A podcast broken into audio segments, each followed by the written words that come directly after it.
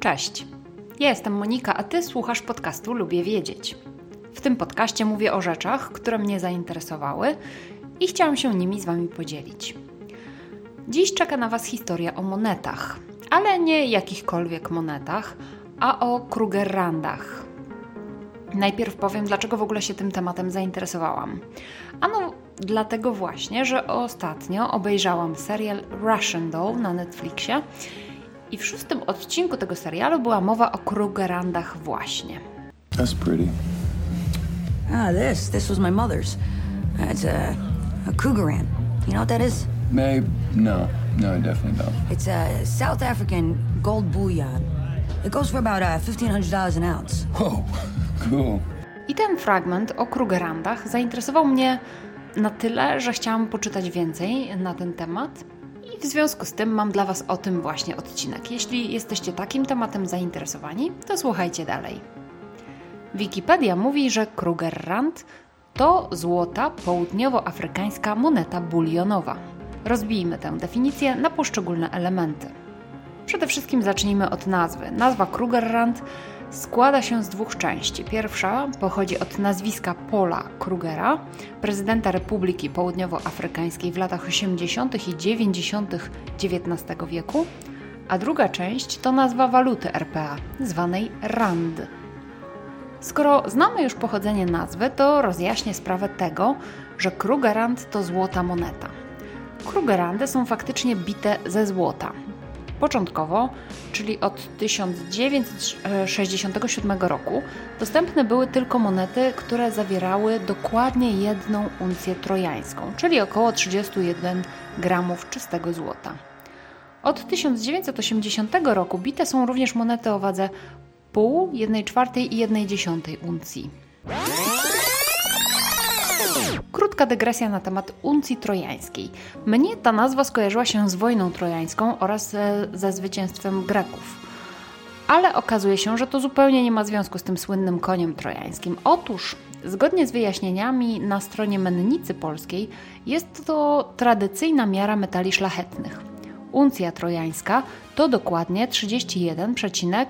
31,1035 gramów. Jest ona równoważna 480 ziarnom, a ziarno to 0,065 gramów.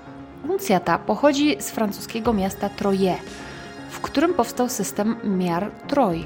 Ten system był podstawą średniowiecznego brytyjskiego systemu monetarnego wprowadzonego przez Henryka II. W 1828 roku system Troj został przyjęty przez mennicę Stanów Zjednoczonych dla usystematyzowania wartości tamtejszych monet. Do dnia dzisiejszego wartość metali szlachetnych wyznacza się w oparciu właśnie o tę uncję trojańską. Jednym z głównych powodów takiego postanowienia jest używanie przez London Bullion Market Association wciąż tych samych wag. Może się to wydawać przestarzałe, jednak ze względu na rygorystyczne standardy London Bullion Market Association nie jest w stanie przystosować swoich wag do skali elektronicznej. Kilka lat temu podjęto więc decyzję o pozostaniu przy tradycyjnej uncji trojańskiej.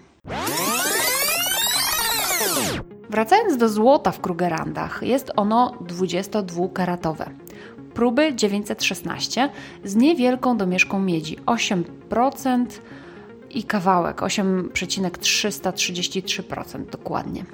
Miedź dodawana jest do stopu po to, aby zwiększyć jego twardość oraz zabezpieczyć monety przed zarysowaniem i ścieraniem.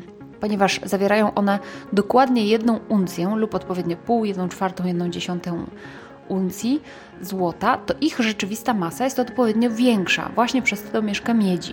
Złoto jest jedna uncja i kawałeczek troszkę więcej miedzi, więc troszeczkę są zawsze cięższe. Dalsza część definicji mówi, że Krugerrand jest złotą monetą południowoafrykańską, więc nakreślę trochę kontekstu historyczno-politycznego dla jej powstania. Na obecne tereny RPA, czyli na ten sam południowy koniuszek Afryki, w XVII wieku przywędrowali osadnicy z Holandii. Ich potomkowie byli zwani Burami i Burowie założyli na tych terenach dwie republiki: Republikę Transwaal oraz Republikę Orania. Pod koniec XIX wieku wybuchły dwie wojny Burów z Wielką Brytanią. No, niestety Wielka Brytania wygrała, stety albo niestety. W 1910 roku utworzono dominium brytyjskie o nazwie Związek Południowej Afryki, który przekształcony został w 1961 roku w republikę. I po powstaniu tej niezależnej republiki od razu została wprowadzona nowa waluta rand, która zastąpiła funta południowoafrykańskiego wprowadzonego przez Wielką Brytanię. W stosunku 2 randy równał się 1 funt. Nazwa waluty pochodzi od łańcucha górskiego Witwatersrand, gdzie wydobywano złoto. Warto też zaznaczyć, że Krugerandy nie zastąpiły randów, czyli tej oficjalnej waluty, są tylko specjalną monetą.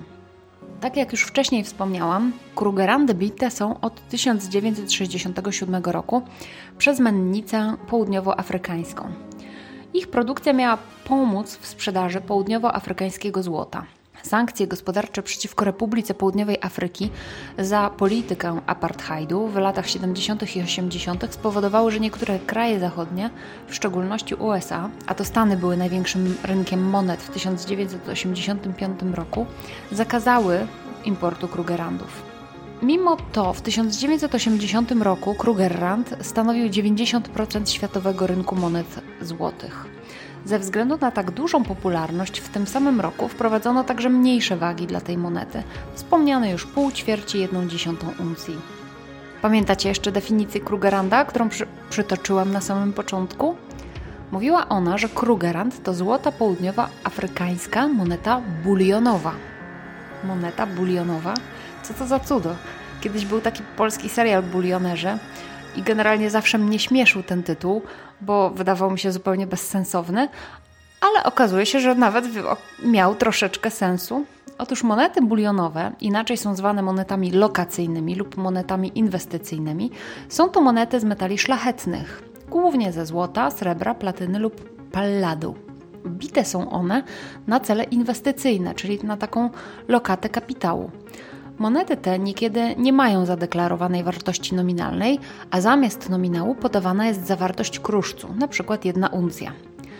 Nakład zwykle nie jest ograniczony i zależy od popytu. Jeżeli jest duże zapotrzebowanie na takie monety, to bije się ich więcej. Jeżeli nie ma popytu, to się bije ich mniej. Krugerrand jest w tym momencie najstarszą obecnie wybijaną monetą bulionową na świecie. Po jej dużym sukcesie tak naprawdę inne kraje zaczęły także wybijać swoje monety bulionowe. Tak na przykład Kanada ma swój Maple Leaf, e, USA mają Gold Eagle, a na przykład Australia ma Gold Nugget. W Polsce, jeśli się nie mylę, jest moneta bulionowa Orzeł Bielik.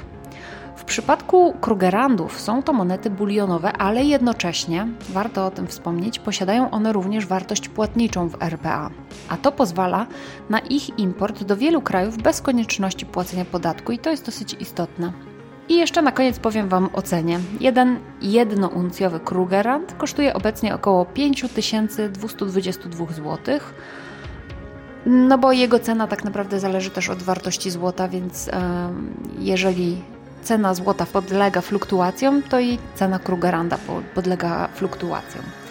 Także życzę Wam bardzo dużo Krugerandów.